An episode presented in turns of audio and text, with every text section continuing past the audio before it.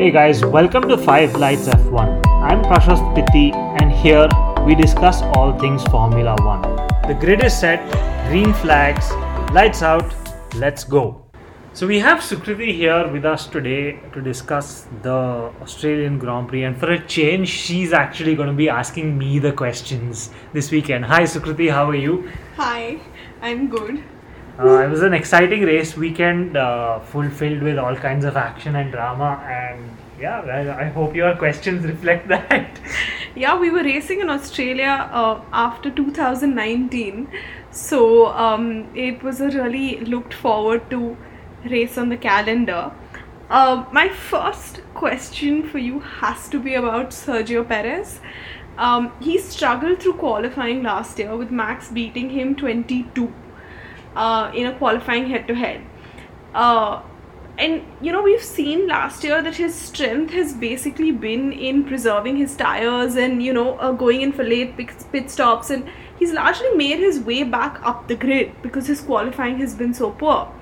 But in the last race, he took pole. And uh, this uh, uh, this race too, he seemed to match Max on pace. So where has this uh, confidence and where has this quali pace come from? So I think there are a couple of uh, things at play here. One is, uh, I think the car definitely is suiting him a little more this season as opposed to last season. Whether that's because he's had a hand in helping develop the car, I don't know. But uh, the car seems to be oversteering a little bit more than uh, perhaps in the past a Red Bull would, and he seems to like that driving style. It, it seems to suit him a lot more, definitely than Max. We've seen Max struggle Yeah. uh, with the, the balance of, of his car throughout this weekend, and he's made no two bones about it. Like even after the race in the interviews, he's pretty clearly come out and said that he's not had a very good weekend at all. He never found or was never comfortable in the car this weekend, right? Uh, so I think that is one of the key things where the balance of the car is Suiting him. suiting Perez, more than Max for sure, Yeah. and uh, and and the reasons for that I think are that a one is he, it, it could be because he's had a hand in actually developing this this year's car and you know it being completely new ground up development.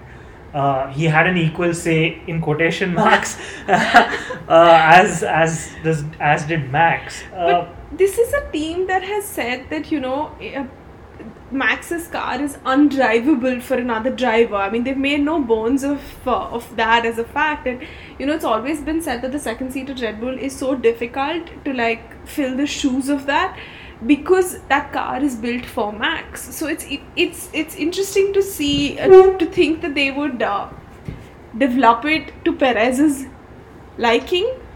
I think more than develop it to Perez's liking, uh, I think perhaps the inherent nature of the car itself is uh, to be a little bit oversteery. Like it, I mean, whether it was developed over seasons, uh, but last year's car was inherently towards Max's liking. Um, I think maybe the inherent nature of this car is to oversteer a little bit, and it's just taken Perez. Uh, it's just made him more comfortable, and it's not really helped Max. And Max has not been able to adapt his driving style uh, towards that, right? And unfortunately for Max, it's not. It's showing. I mean, like you said, i he's been at par. Perez has been at par with Max during qualifying, and in the races also we've seen him pretty close, and you know up there in the mix in the top four. Yeah. Does do you think it also matters? This is the first time Max is going through a regulation change. He debuted in 2014.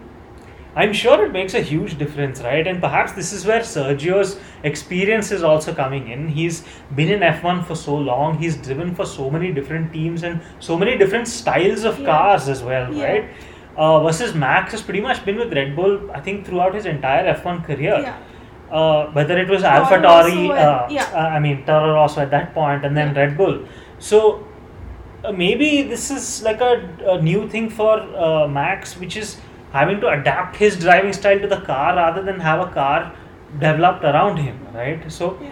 it's going to be really interesting to see how this plays out for the rest of the year Yeah. and the rest of this season. And I mean, we've seen at the moment Perez is leading Max in the Drivers' Championship, so uh, whether it ends up like that at the end, who knows? Yeah, by five points, and that's only because Max like DNF'd today. Yeah.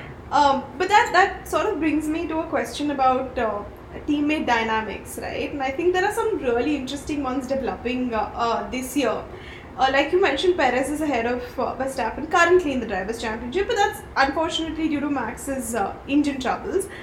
Um, Russell and Hamilton seemed really well matched. And It sort of seemed like there was a chance we would see the kind of racing Alonso and Ocon uh, engaged in last uh, uh, last race in Saudi Arabia, but that was not to be. I'm not sure if some version of team orders came in into play. Um, Ferrari has like made this push and said that uh, you know in a bid for like fairness, both cars will get developments uh, uh, at the same time. So uh, the diffuser will, uh, even though they had one, it, it, the the update will come only in Imola, so that both cars get it.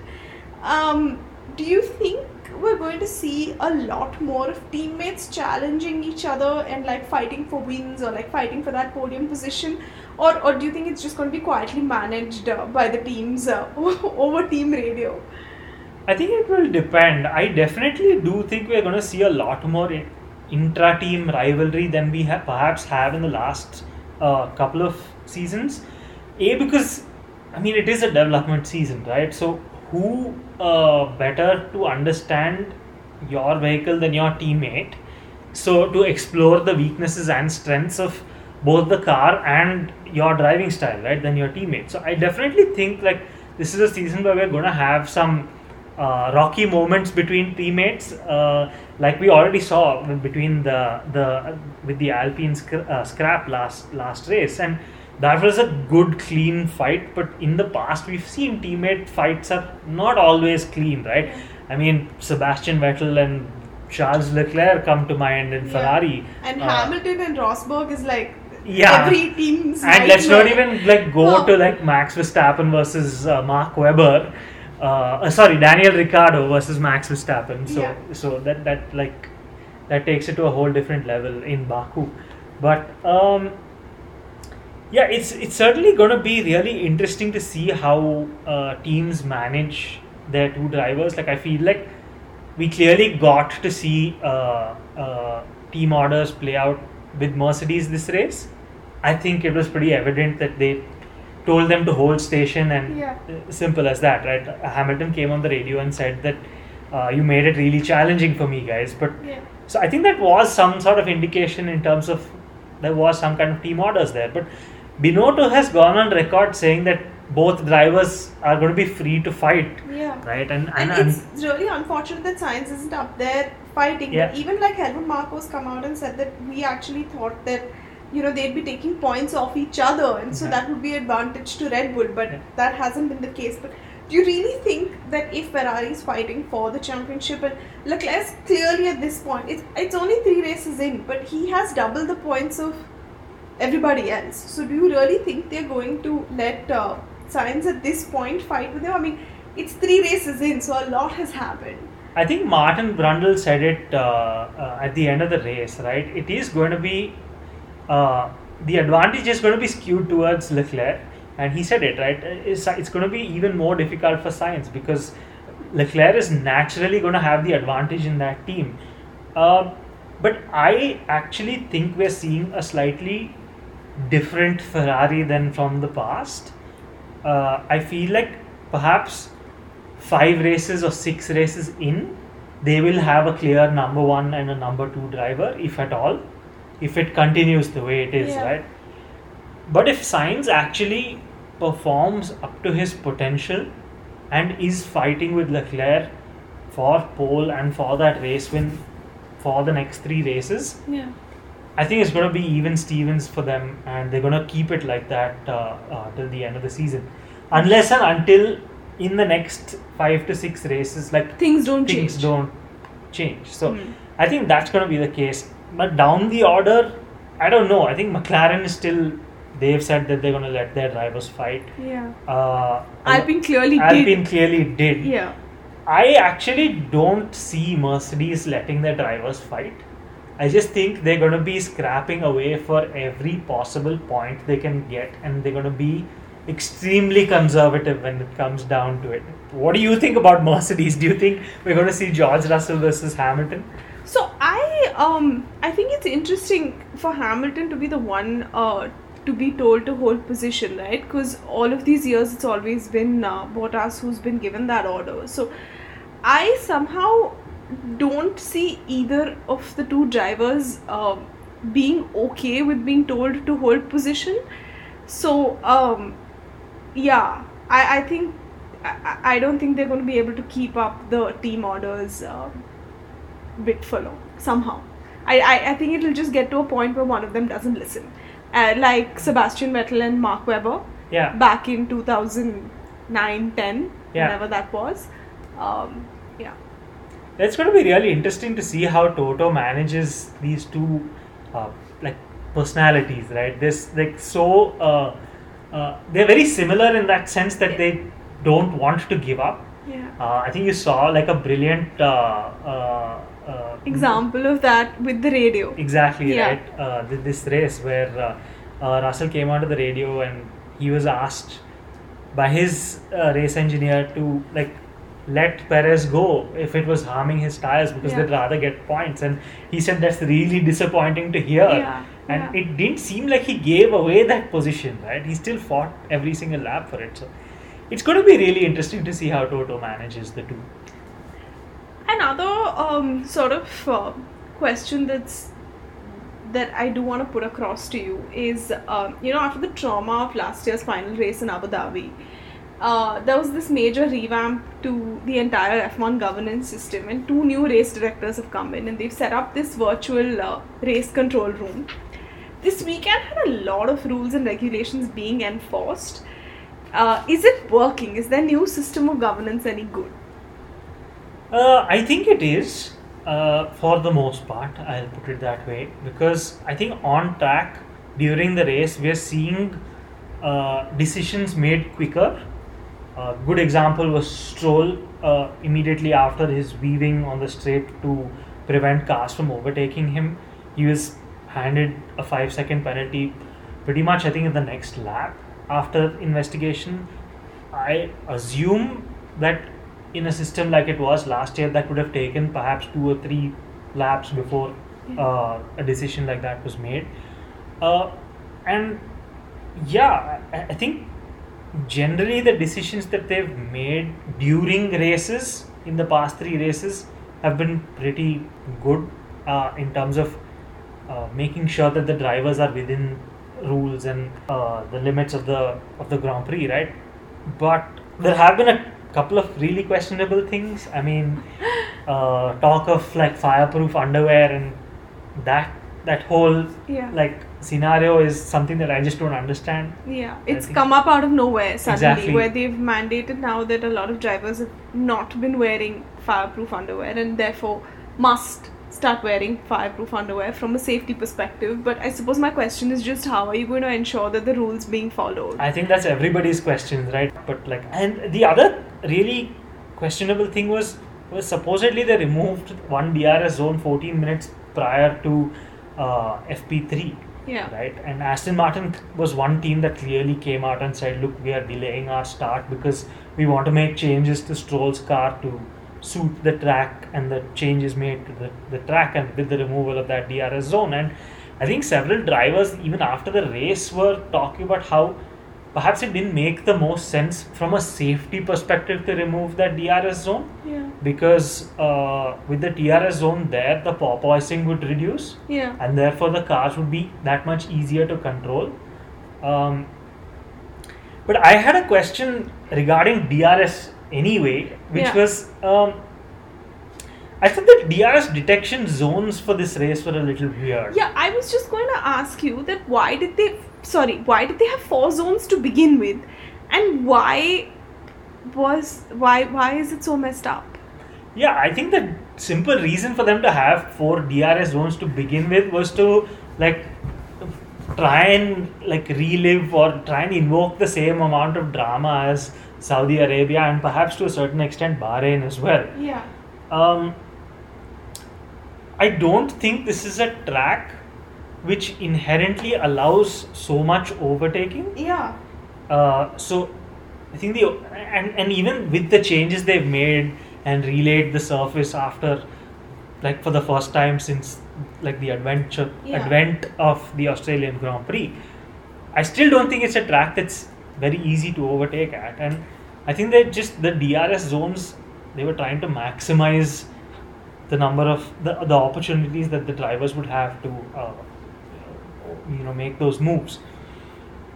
But i really found like you were saying that the, the it is a little messed up because there was an incident between hamilton and alonso right? Where uh, this was before alonso pitted. Hamilton overtook alonso at just before like the second drs zone you know zone he overtook him on the start finish straight and in the second drs zone hamilton still had drs and alonso didn't because the detection Detection point point. is so much earlier so Yeah. I didn't understand that. With as opposed to in uh, Saudi Yeah. Arabia, Yeah. it ended up being that the driver who got overtaken had the DRS, so they could like you know swap position so many times. It wasn't Yeah. the case in Australia. Here. Yeah. So that was my question to you. That wasn't it a little weird, like the the the DRS zones and like the DRX detection zones, or do you think it was a result of removing that one DRS uh, zone? Yeah, see, DRS is anyway um, the bane of existence, in my opinion, in this sport. It's come to a point where nobody can make an overtake without DRS. And all of these regulation changes that they've been promising are going to make racing better, are going to make racing better, have worked to the extent where cars are able to follow much more closely, sure. But you still need the DRS to overtake. In most cases what they do to change that i don't know. Uh, i don't think it's the uh, removal of the fourth drs zone that has messed it up. I think they anyway have a lot of chaos in figuring out where the detection point should should be. Should it be before the corner after the corner and that wasn't the case in Australia, but in a lot of other circuits, the the length of the DRS zone itself is too much. So they really need to figure how they fix DRS in general. Uh, I don't think these new regulations have managed to make it go away just yet. Yeah, I think it's going to be like a season long struggle for them to actually try and figure it out. And I think we're going to be seeing like changes to the DRS zones and the length The of the DRS, of the it, yeah. implementation of it only next season, personally. I don't see, Them revamping it this Yeah. year. because simulations can't make them make those changes, right? It's only when the cars are actually on track that they see what's working and what isn't. So that's my opinion, but I don't know, it remains to be seen. Yeah, but then by next year you'll have a team that's developed so well that they are clear ahead of the pack anyway, and then it'll be like, oh, bring DRS back because otherwise it's just boring. Yeah. Another bit about the regulations, right? Um, they sort of uh, came up and announced that uh, after a safety car, like when a safety car is ending, you can no longer um, accelerate or brake at an erratic pace, and you need to maintain a certain uh, consistency of speed. Uh, effectively uh, banning the kind of tactics that Max has become famous for because he used them uh, at the safety car restart in Abu Dhabi last year, and that's how he overtook Lewis and won the championship. And then at both safety car restarts in uh, Bahrain as well as Saudi, he was sort of pulling up against Charles and um, you know almost getting ahead of him. Um, do you think it's unfair of them to sort of, uh, in that sense, I have not seen any other driver uh, perform that kind of move uh, during a safety car restart. So a lot of people could construe it as being a regulation that's biased against Max, so that's coming at Max. But do you think a move like that, ir- irrespective of who the driver is, right? Perhaps if if Max was leading the race today and it was Charles at the safety car restart, perhaps Charles would have done the same thing. But do you think banning a move like that is is okay, or uh, do you think that eventually it'll get to a point where, you know, what you can do and can't do is so policed that uh, it will only be at one part of the track with DRS on that you are able to overtake, and then in the next lap, the guy who overtook overtakes you. And I think that's how that's where F1 ke- like that's the point that F1 had reached by last season, right? Which was it's only one point in the track where you can overtake with F1, and they've made these like humongous rule changes so that that doesn't happen. So I really hope it doesn't come down to that. I actually am probably going to go against the tide and say it is a little unfair because you are taking away a little more strategic thinking away from the drivers and like enforcing something. Sure, if it was a safety issue, like it seemed to be uh, in this race between that, that incident between uh, Yuki Tsunoda and Schumacher during the safety car period, where uh, uh, Yuki immediately accelerated and immediately slammed the brakes, and I think Schumacher, just because of his quick reflexes, all like missed him by like a whisker. Uh, so a situation like that is a definite safety concern, and like in tracks like Saudi Arabia, we saw last season how dangerous that could be with cars suddenly coming stationary and the cars behind them not having time to react, right? Yeah. But what Max was doing, of course, was uh, distracting to the driver Yeah. uh, who was he was doing it too. But I don't think it was a safety issue, and it worked out for him last season in Abu Dhabi. Uh, but this season, if you see uh, against Charles, Charles actually put him in a place where he wasn't really uh, uh, uh, he wasn't really given an advantage because he was next to Charles because he had a worse exit to that penultimate corner and therefore like uh, Which is again strategically combating what somebody else exactly is doing. Right? exactly Yeah. right so in that sense i think it's a little unfair that they're policing it so much Yeah, because like another driver, like Hamilton's habit is always when he's lining up further back on the grid to come slower, so that you know the guy that's sitting in P1, his tires cool down. yeah So then at this point, are you going to say that no, you can't drive? Like you have to line up on the grid within X number of seconds of the guy in front of you. yeah so it's these things right it's it, essentially you have rules and then the driver should be allowed to like play around within those rules and the more you're going to constrict them like there is a time limit within which you have to come back to the grid right except the drivers will like hamilton maximize that time Yeah. limit and like probably go to the last millisecond of it right so reducing that then obviously make means that they have to get to the grid quicker so i think they should let the drivers make tactical decisions like that and help them which which will increase the spectacle of the sport rather than police it so strongly that you have a situation like last year where it came to a point where only one point in the track people could overtake with DRS. Yeah. I know we're only um, three races into a 23 race season, so perhaps it's like too soon to talk about silly season. But uh, it's also F1, so it's uh, never really it's too soon to talk about who may or may not have a seat next year. I mean, someone just ask Pierre Gasly and he'll tell you. Um, but uh, specifically, though, let's talk about Latifi. Nicholas Latifi hasn't had a single clean weekend. Albon has come in after not racing in F1 for an entire year. And in two out of three races, he's done better than, than Latifi. He's climbed up today from P20 to P10. Okay. And done 57 laps on a hard tire. Pirelli said that the tire was good for 40 laps. Managed to finish P10, gotten Williams their first point for this year. Stroll and Vettel have had a disastrous weekend with Aston Martin, and uh, that team just seems to be unraveling. Oscar Piastri has not been shy about wanting a seat at Alpine in 2023. He's he's not hiding that as a fact. And Alonso was asked about it in the press conference, and his answer to that was that he beat Ocon in 2023, implying that if there's anybody better here, it's it's him and it's Alonso. So we don't disagree.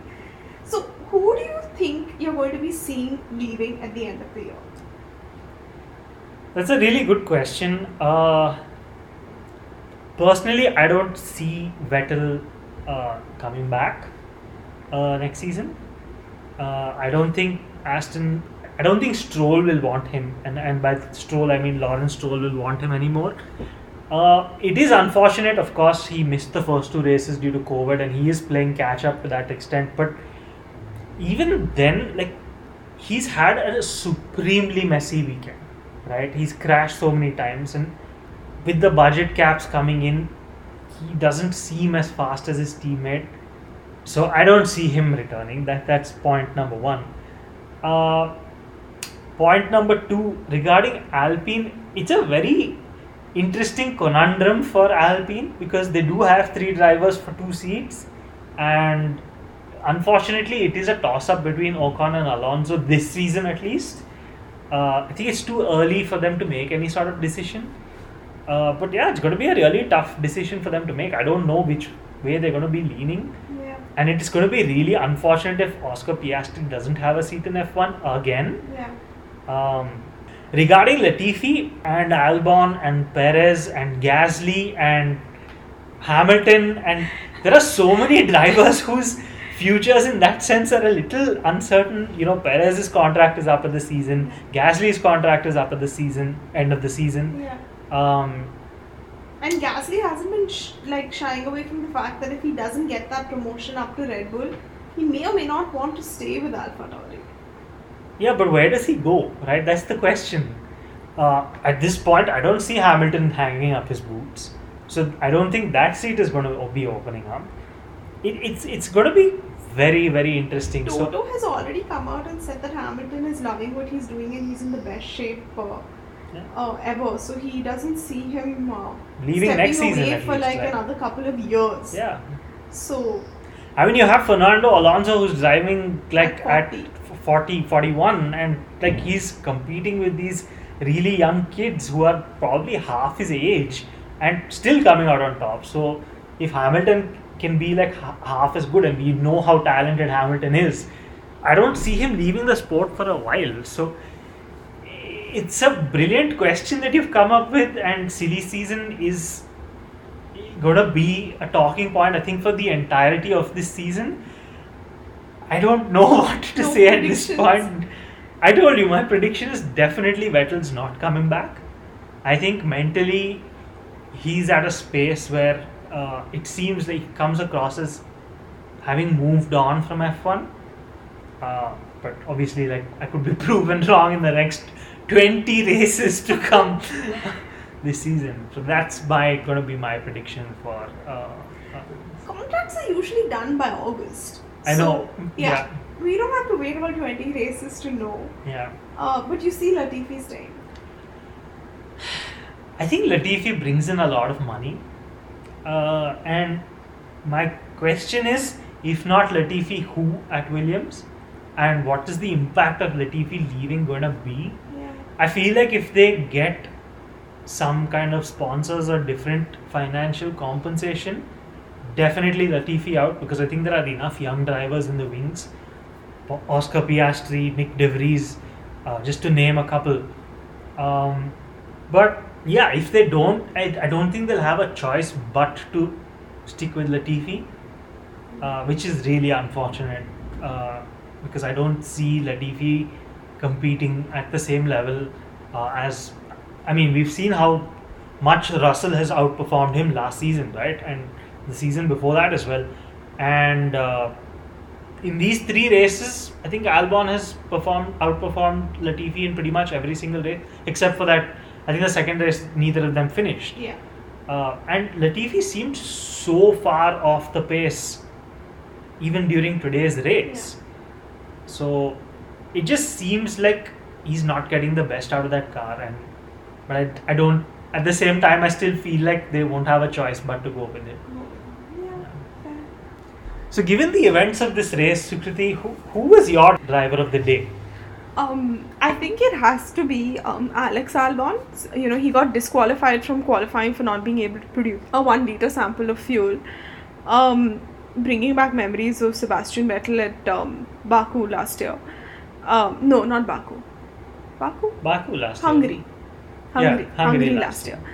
Uh, but um, yeah, to go from P20 to P10, and of course, he had like all of the luck with you know the safety car and uh, sort of jumping ahead of a whole bunch of people because he started on the hard tire and he was running P7 and you know we saw like 40 45 50 laps tick by. And i had this question that ha- has has like someone at williams forgotten that uh, they need him to stop and change his tires?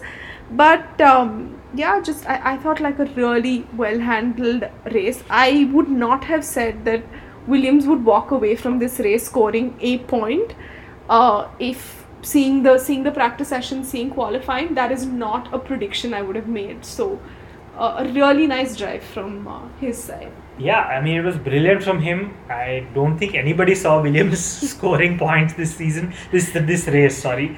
Um, so yeah, I, I can understand why he's your driver of the day. Mine has to be, of course, Charles Leclerc. Yeah. I Why are we even asking you? Yeah, but like, it's it's Ferrari's first Grand Slam since 2010, and that means that it's the first time a Ferrari driver has won pole, has won the race, and the fastest lap all in the same weekend. And I think Charles drove like an imperious race.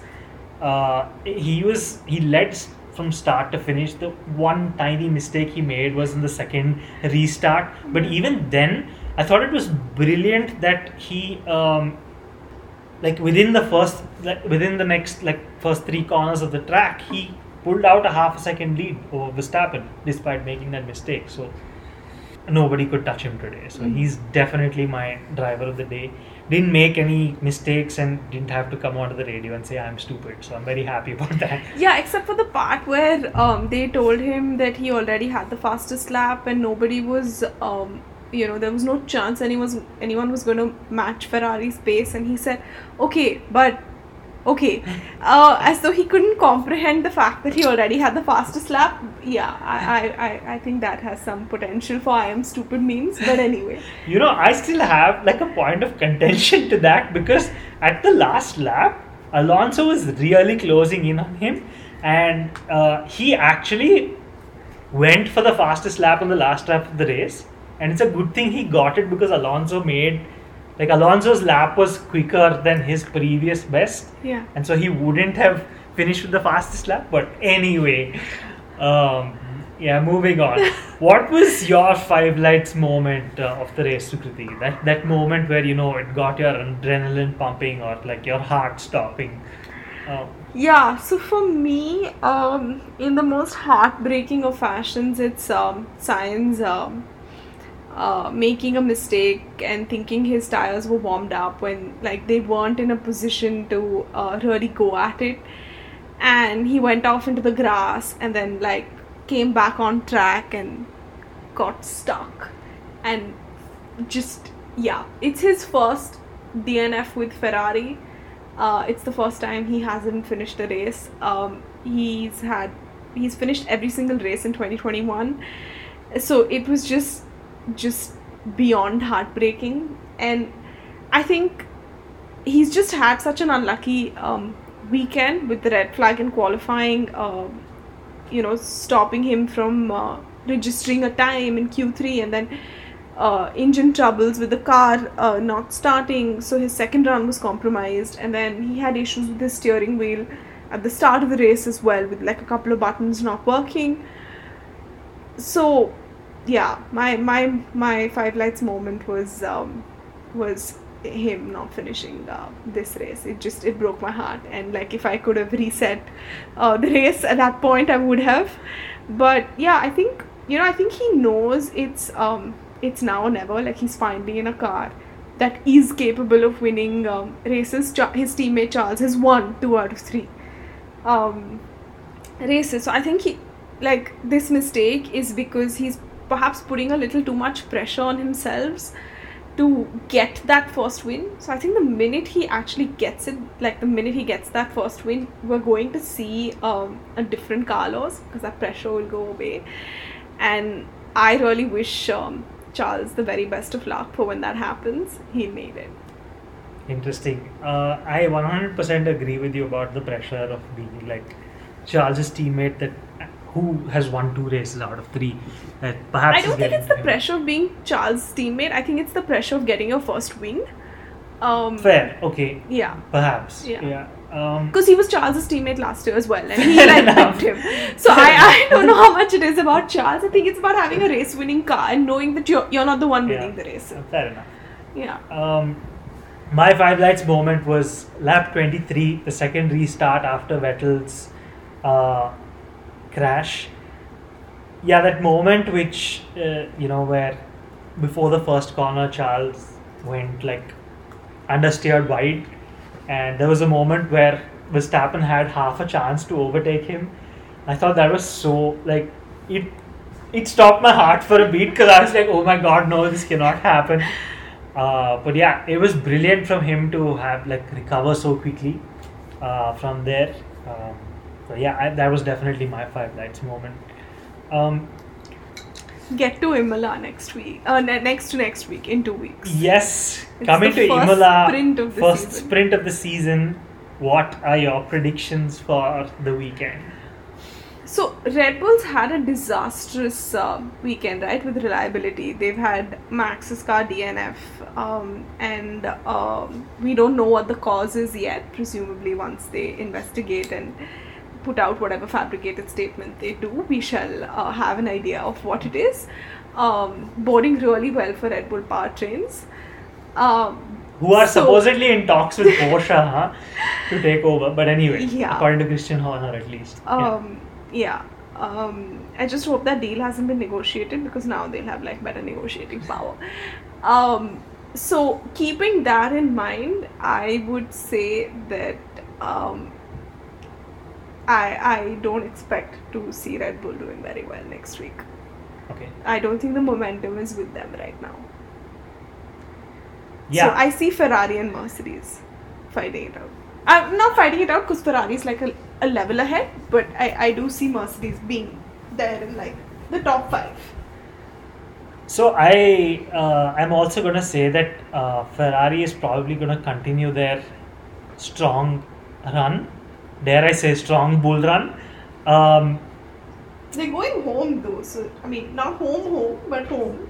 yeah, I mean like traditionally last few seasons, uh, the Italian Grand Prix have not been very favorable Yeah. for Ferraris. Monza 2020 was particularly lovely with both uh, Sebastian and uh, Charles, Charles, uh, crashing out of the race. Yeah, I sincerely hope that doesn't happen, but I, I, I see them having a very, very strong weekend. Their car is already seems to be like the one to beat this season, and they seem supposedly they're gonna be getting uh, some upgrades to their car uh, for, for the Imola race weekend. And so, yeah, I do see their strong run continuing.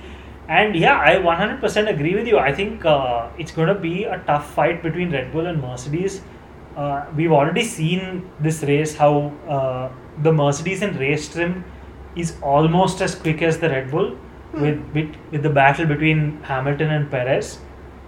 Uh, so yeah, it's going to be a really tight top six, I think, uh, between uh, Ferrari, Red Bull, and Mercedes for sure. Uh, and any um, crazy midfield predictions? We had eight teams uh, score points in Australia, uh, and all but Aston Martin have scored a point because Haas has scored points in the first two races of the season. So, any any predictions for the for place seven, eight, nine, ten?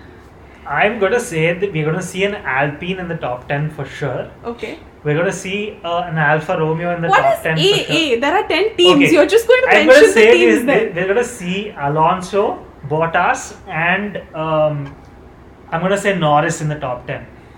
That's hardly wild, but okay. Uh, Um. Okay. do you have any wild predictions for the I midfield? uh, think we're going to see Gasly. I think we're going to see Mick score a point, Interesting. and um, I think we're going to see Guan Yu in the top ten. Okay, that is a wild prediction. Yeah.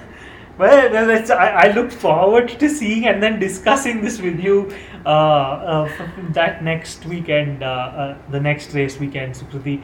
Thanks so much for taking over hosting duties for this race, and I look Anytime. forward to uh, seeing you very, very soon on the podcast again. Thank you. Thanks a lot. Thanks for tuning in to this week's episode. Follow us on Instagram and Twitter at 5lights underscore F1 for the latest from the world of Formula One. Cheers, have a great night.